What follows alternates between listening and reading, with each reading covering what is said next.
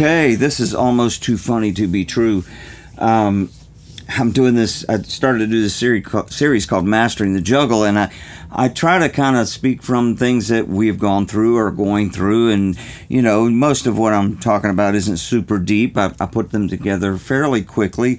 Uh, well, I wouldn't say fairly quickly. I'm almost 59 years old, and it's taken me that much time to acquire some of the ideas and concepts and things I talk about. So we're talking about mastering the juggle. You know, life is a juggle and we're constantly having to move things around and our scheduling and commutes and all that kind of stuff, the different aspects of our life. You know, some of you have listened to uh, my series Living Life in Tune, where I talk about, you know, we have these six strings, like six strings on a guitar faith, fitness, family, finance, friendships, field of endeavor, meaning our job or our vocation, those different spheres of life that we're always juggling. And I say it's funny because Susan and I, we live in a constant state of juggle when we're on the road in the RV. No lie, it's like we in my the back of my truck I carry a bunch of our supplies, you know, coolers and chairs and a bicycle and all that stuff that we don't have room for in the camper.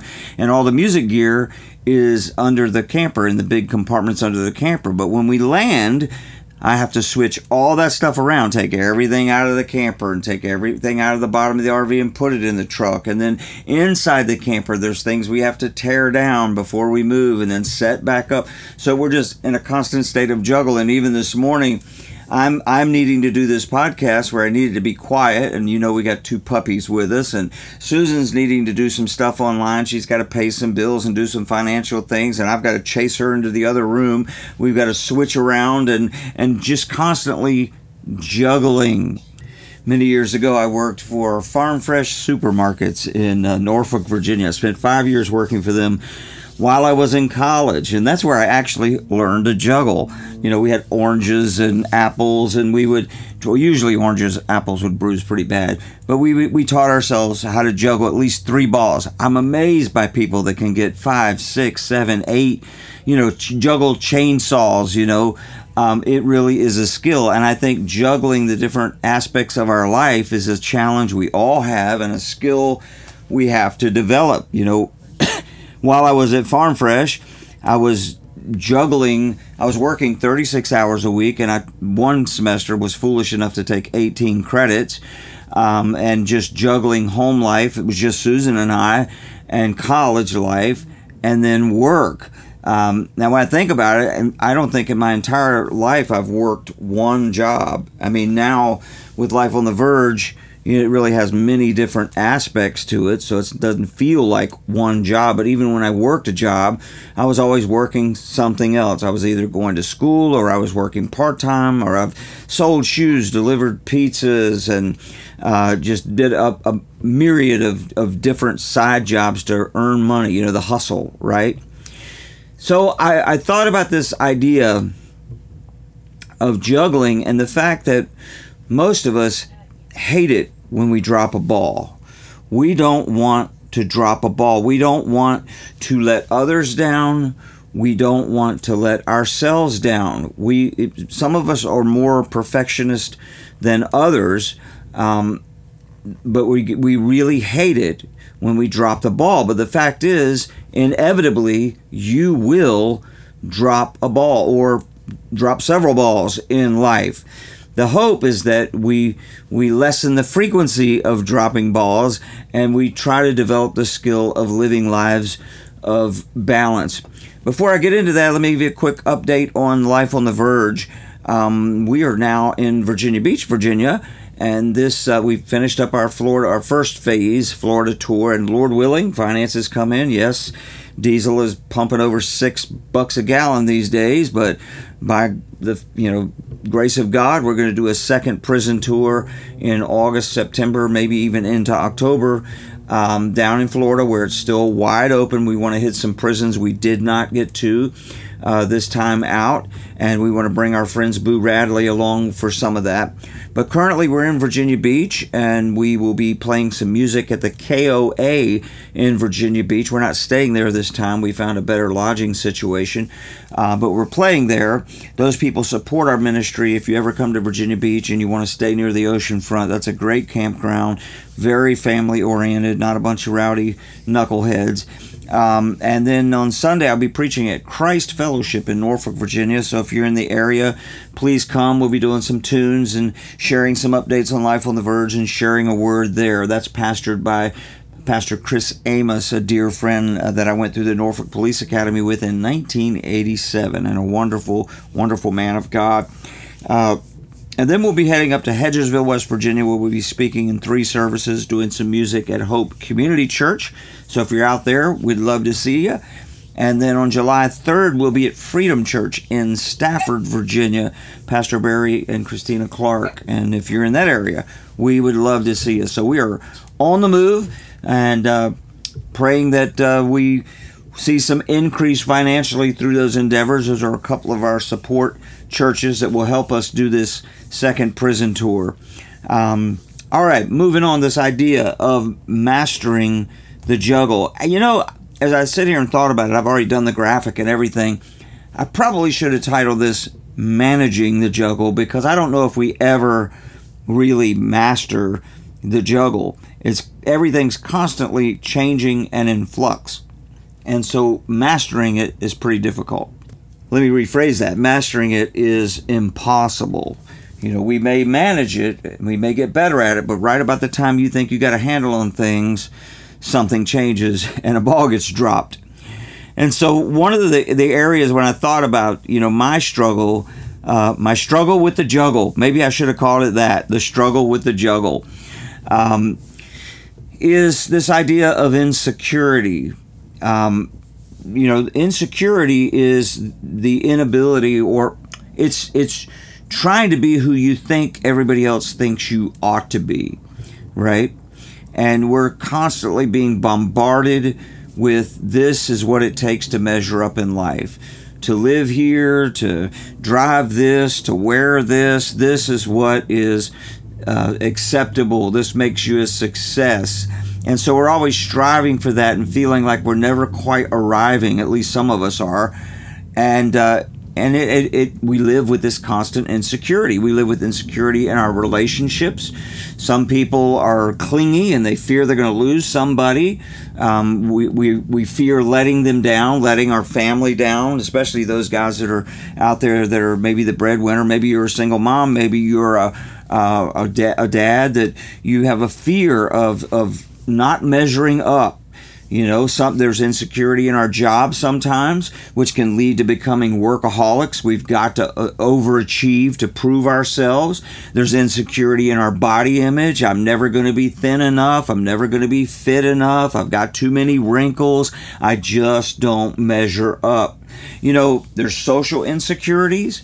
Um, most of us deal with that. You know, some are more outgoing, but a lot of us deal with social insecurities. I don't want to say the wrong thing.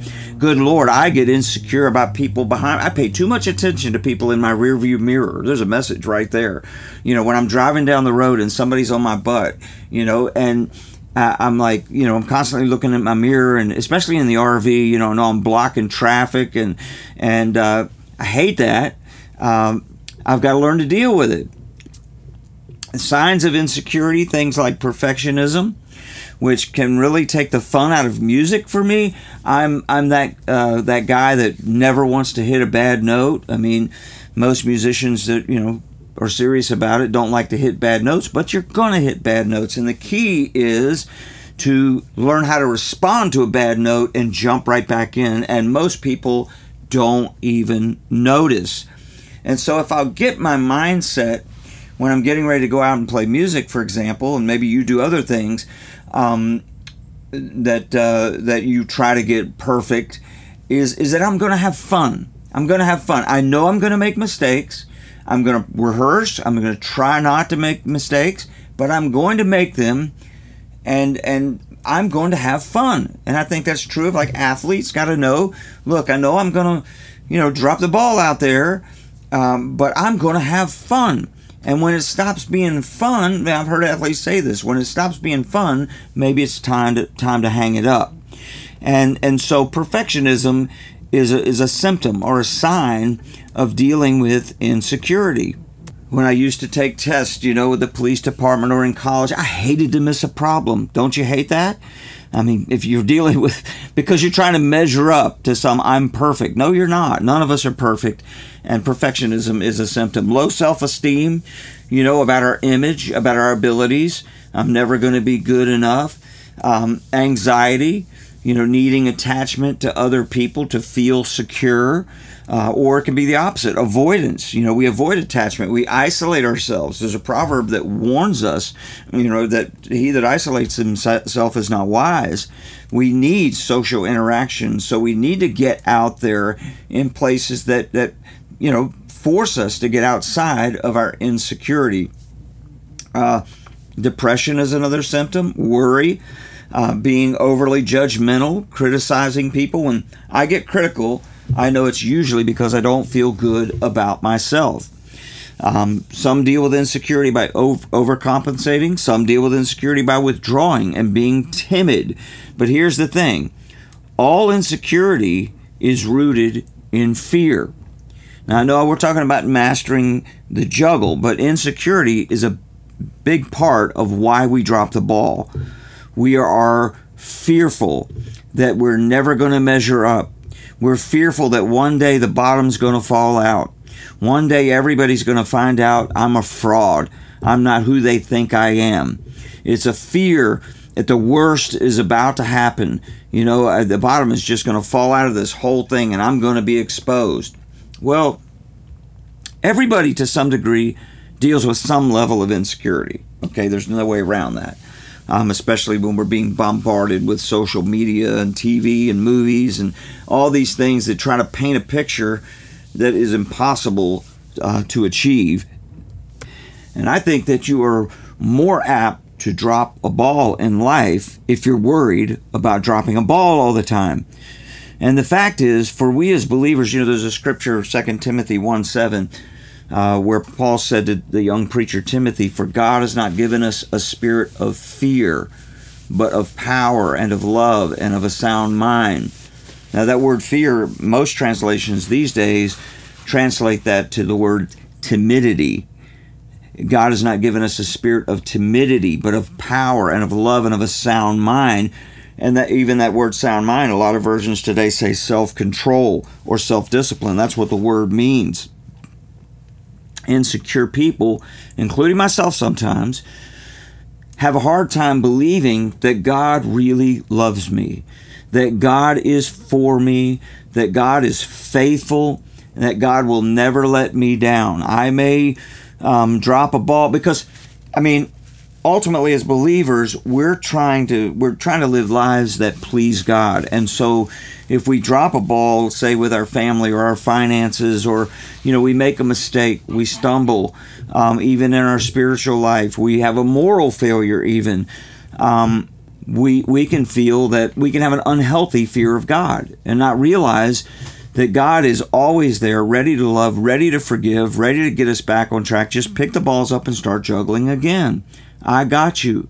You know, um, I mean, the biggest ball that we can drop is not knowing Jesus, you know, not paying attention to our spiritual life.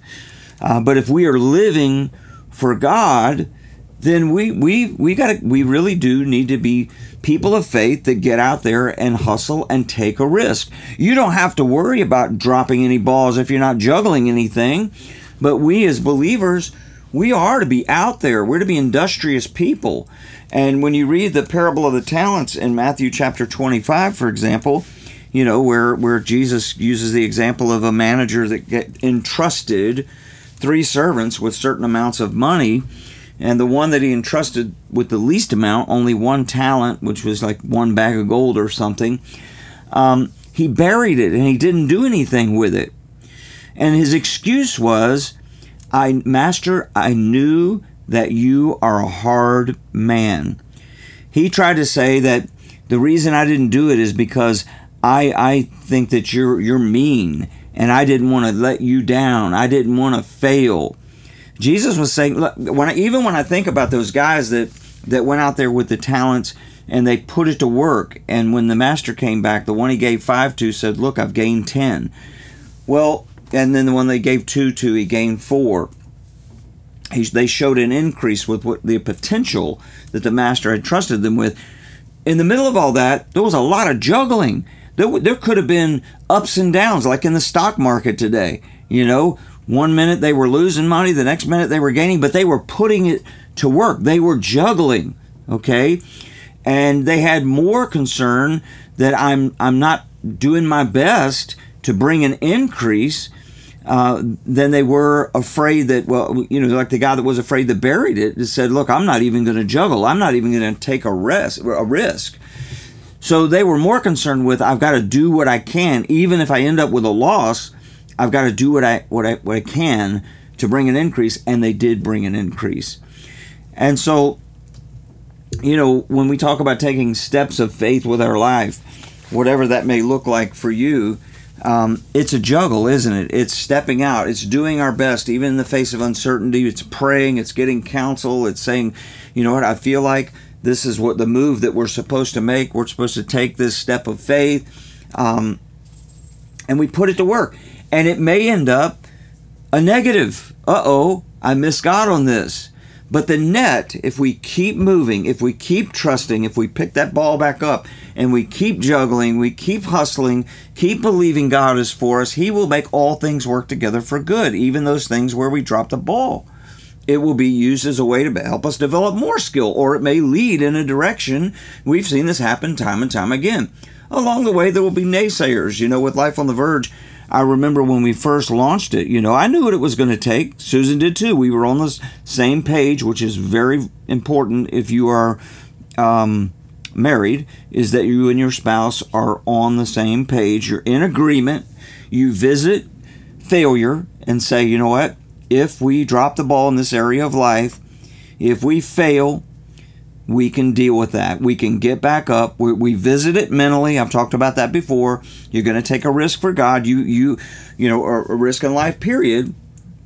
You and your spouse, if you're married, need to come to terms. If you're single, then you need to come to terms with this might not work. I'm not. It's there's no guarantee this is going to work. And if it fails, this is how I'm going to fail forward. I'm going to respond to it. I've already visited it in my mind, and we can deal with it. So when we launched Life on the Verge, I remember going and talking with a, a preacher I knew. I don't even know if I can call him a friend, but um, sitting in his office, and he's a pretty successful preacher, and uh, and Susan and I knew what it was going to take to launch Life on the Verge, and we we made a decision to do it. We were going to have to live in an RV full time. Um, it was the most cost effective way to do it and to stay on the road. And so we were living in this beat up old camper we paid 2800 bucks for. And uh, so I went in to meet with him. I can't even remember why, maybe to get some counsel or something. I'm not even sure. But uh, when I told him we were living in a camp- camper, he announced it to the entire office, uh, including his wife. He hollered over his wife and said, "You mocking Susan?" Almost in a mocking way, and it didn't. It, honestly, it didn't make me fearful. I wasn't timid about it. It didn't make me fearful. It made me angry that he couldn't see that we were on a faith journey. And now, 10 years later, that's proven it's proven it out. There's been ups and downs. We've dropped a few balls here and there, but the net has been uh, a positive influence. We've ministered, I, I reckon, about a quarter million inmates in person since we started. I'm going to go back and get a more accurate figure soon, but I was touting 100,000 for about four years, and I know that we've doubled that at least by now. Um, so, why would I not be fearful or insecure in that moment? That feel like I dropped a ball. Look, here's somebody I respect, and he's he's almost mocking me, and I don't think he meant it quite as you know the way that I took it. It just was like, what? Are you kidding? I've always heard stories of faith that people take a risk. You know, maybe I'm not measuring up to societal norms, but we feel like we're doing what God called us to do. So here's a couple of antidotes for the insecurity that will that will cause us really the biggest danger I think is not dropping a ball, it'll cause us from juggling at all. Um, number one is trace your steps and look for the fingerprints of God on your life. Look for the times that He did bring breakthrough. You know, go back and look. Look, God was faithful here. I mean, when I look at the, you know, the the growth back when I was juggling a, a, a job at a supermarket and taking co- college courses and and uh, and then my married life, but I didn't have any kids. And I look back and how God brought us through all of that. He provided for all of that. Surely He'll provide for the next thing and the next thing. You know, in the middle of of uh, when we first launched Life on the Verge, when this was happening, as a matter of fact, we were not even on the road six months, actually about three months, when my daughter decided, may have shared this story, forgive me if I did, but I got to share it again. Um, my, my youngest daughter decided that she wanted to get married. Well, this made me feel like I had dropped a ball when it comes to family because we had no money to put on a wedding. Our dad's supposed to do that kind of thing, you know? And I was like, what are we going to do? And we were visiting Virginia Beach. We were living in the RV full time, but we drove our van down to Virginia Beach and stayed at my older daughter's house. My younger daughter was living with her at the time. And while we were there, our van broke down. And like, wow, you know, talk about feeling like you dropped a ball. And, uh, but, you know, prayerfully, I was like, Lord, you know, you got us this far. I know you, I just had a sense that somehow, some way, you're going to help us work this out because I look back at the fingerprints said I know God led us here he led us here it was confirmed here and uh, that's one reason I journal by the way. I highly recommend to go back. I frequently go back and read my old journal entries. Uh, sometimes I'm angry confused fearful. Um, but then I look at where God came through. And because the van broke down that weekend my daughter, my middle daughter, was looking for a new church, her, her and her fiance. And so I remembered a church that was right down the street from where they lived that I didn't really know the pastor, but I'd been part of an outreach at that church and I felt it was a solid church. I said, well, let's go there on Sunday since we're stuck here anyway. The mechanic couldn't get our van fixed until the following week. So we were we didn't plan to be there on Sunday, but we happened to be there on Sunday. So we went to church and in the video announcements, they announced free weddings. They were offering every year, they offer free weddings. I was like, that, well, part of me was like, yeah, this is probably some group thing, but it's worth checking out. So, long story short, um, they provided the venue, the sound person, all the tech people, a wedding cake, the DJ, all the food. It was they provided everything solo wedding for my daughter and her husband for free. Is that crazy or what? God, I, and now I got to go back and look. That's a fingerprint of God on our steps, you know. And so when we're juggling everything and we feel like, oh my gosh, you know, maybe I got out here too far. Again, the biggest danger is not throwing the balls in the air at all. That's the servant that buried his talent. But we get out there and we start hustling, we start juggling, and we feel like, uh oh, I've blown it. Go back and look at where God brought you through. Trace your steps. Look for the fingerprints of God. Thank Him for all the times that He brought you through. A second thing that we need to do on a regular basis is renew our mind. It tells us in Romans 12, uh, verse 2 Don't conform to the pattern of this world, but be transformed by the renewing of your mind. Then you'll be able to test and approve what God's will is, His good, pleasing, and perfect will. We've got to remind ourselves who God says we are and who He really is, what the Word says about who He really is. It's one reason I think we need to be under the preaching of the Word of God because many of us don't have time to constantly be studying and we get under the preaching where there's someone that's been called to make their vocation studying the word of God and we put ourselves under that preaching, we plug into a local church where we can hear the Word of God being preached and be reminded of who God says He is. Now, we should study on our own. We should be like the Bereans. If we hear something the preacher says and, you know, I'm not sure about that, it's okay. Don't be, don't be hyper judgmental of your pastor, but it's okay to say, well, I don't quite translate that that way. So be a student of the Word, but also put yourself under the preaching of the Word understand too that you know, sin amplifies insecurity. When we don't do what we know we should have done, or or we do things we know we shouldn't have done, don't be surprised by that. Paul struggled with it too. Read Romans seven, the end of it. Okay, um, we confess that sin and we pick the ball up and keep going. You know, keep juggling, keep moving. Uh, we we have a hard time sometimes grasping the fact that Jesus offers grace for the moment. You know, there's the account of Paul's thorn. Paul talks about having a thorn in his flesh. He doesn't tell us what it is. There's a lot of ideas of what it is, but my thought is it, it was probably something pretty pretty big um, that he didn't want to confess. Paul was a human being. And so he struggled, just like all human beings. I don't know what his besetting sin was. Some people want to say it was a messenger of Satan. It was a, you know, I think scripture even says that, but that it was somehow a demon. No, I, I think it was probably a besetting sin that he struggled with. He didn't name it because he didn't want to say, like, it's okay. Maybe he was ashamed of it. But he asked the Lord three times to deliver him from it. And he said, The Lord responded, My grace is sufficient for you. So look, this brings me to our, my last point is to realize that we are in a war.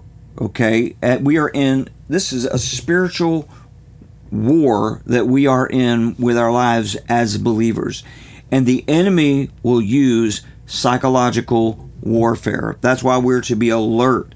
He is like a roaring lion seeking whom he may devour try to devour your potential, try to overcome you with insecurity and fear so you never step out and make the difference God wants you to make in life. So we've got to renew our minds. We've got to remind ourselves of how God brought us through yesterday.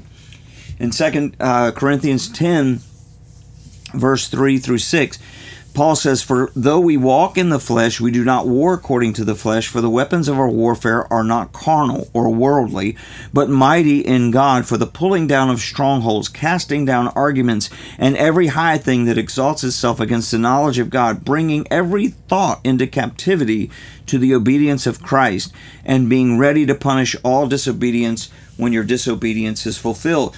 Now, understand what Paul was dealing with here, as I think, is there were people that were challenging Paul's spiritual authority.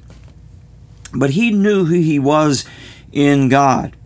And he knew that that he had weapons to fight with. They were spiritual weapons, things like prayer, things like fasting. Um, knowing that you are in a war and you're not going to you're not going to get out of it unscathed. Okay, the enemy has you in his crosshairs, but the angels of God protect us. God keeps us if we stay in Christ, okay?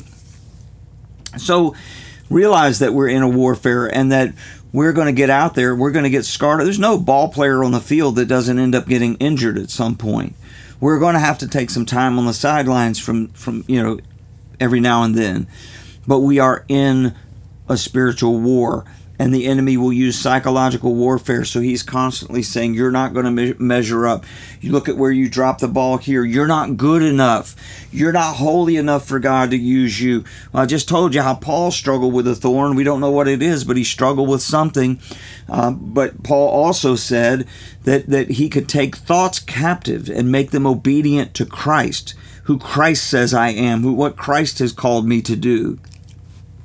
Uh, in, in conclusion, let me just say this in the last couple of minutes here is that realize this world is constantly trying to impress its values on us. And those values are constantly in flux. What's important? What are societal norms?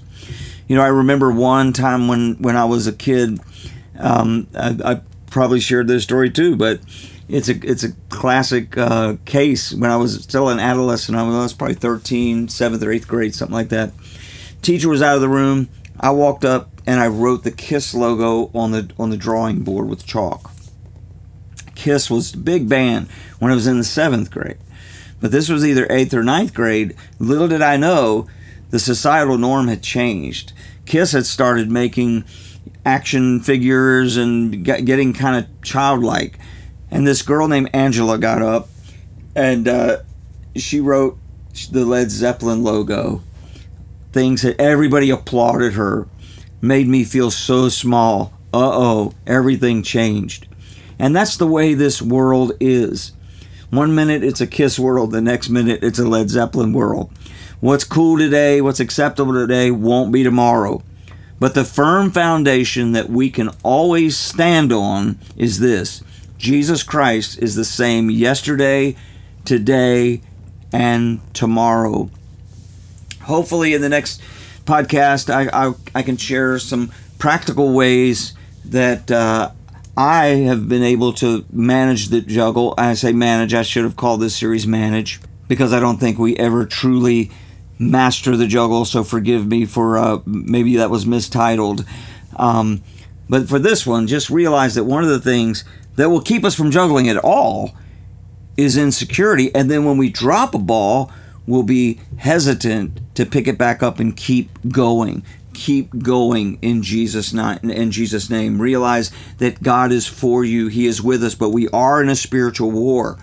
And so we are going to take hits from time to time. We are going to fall down. Some of you have been through horrible divorces and things like that. And listen, get back up. Don't get insecure in your relationships and and and be fearful or be so attached to somebody that you've got to have this person around all the time or you've got to have this affirmation coming from people all the time. Sometimes you've got to encourage yourself in the lord. That's what the bible says david did. Sometimes when the world is just falling down you feel like you've dropped all the balls. You've got to get on your knees. Matter of fact when jesus said we're to worship in spirit and truth that word worship one meaning is to prostrate yourself or get on your knees and say, Lord, I need you.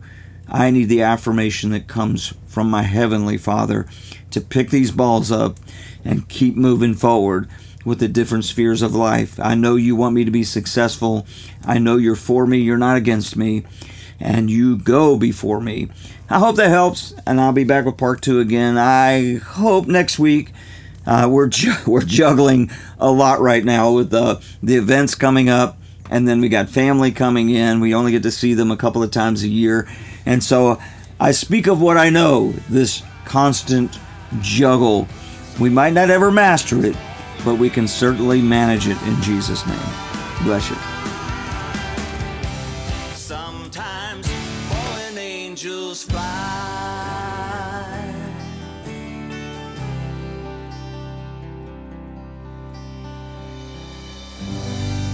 I want to remind you that Life on the Verge is a completely donor funded ministry. You can learn more about our ministry at lifeontheverge.com. We appreciate your prayers and gifts of support to keep us on the road and in prison.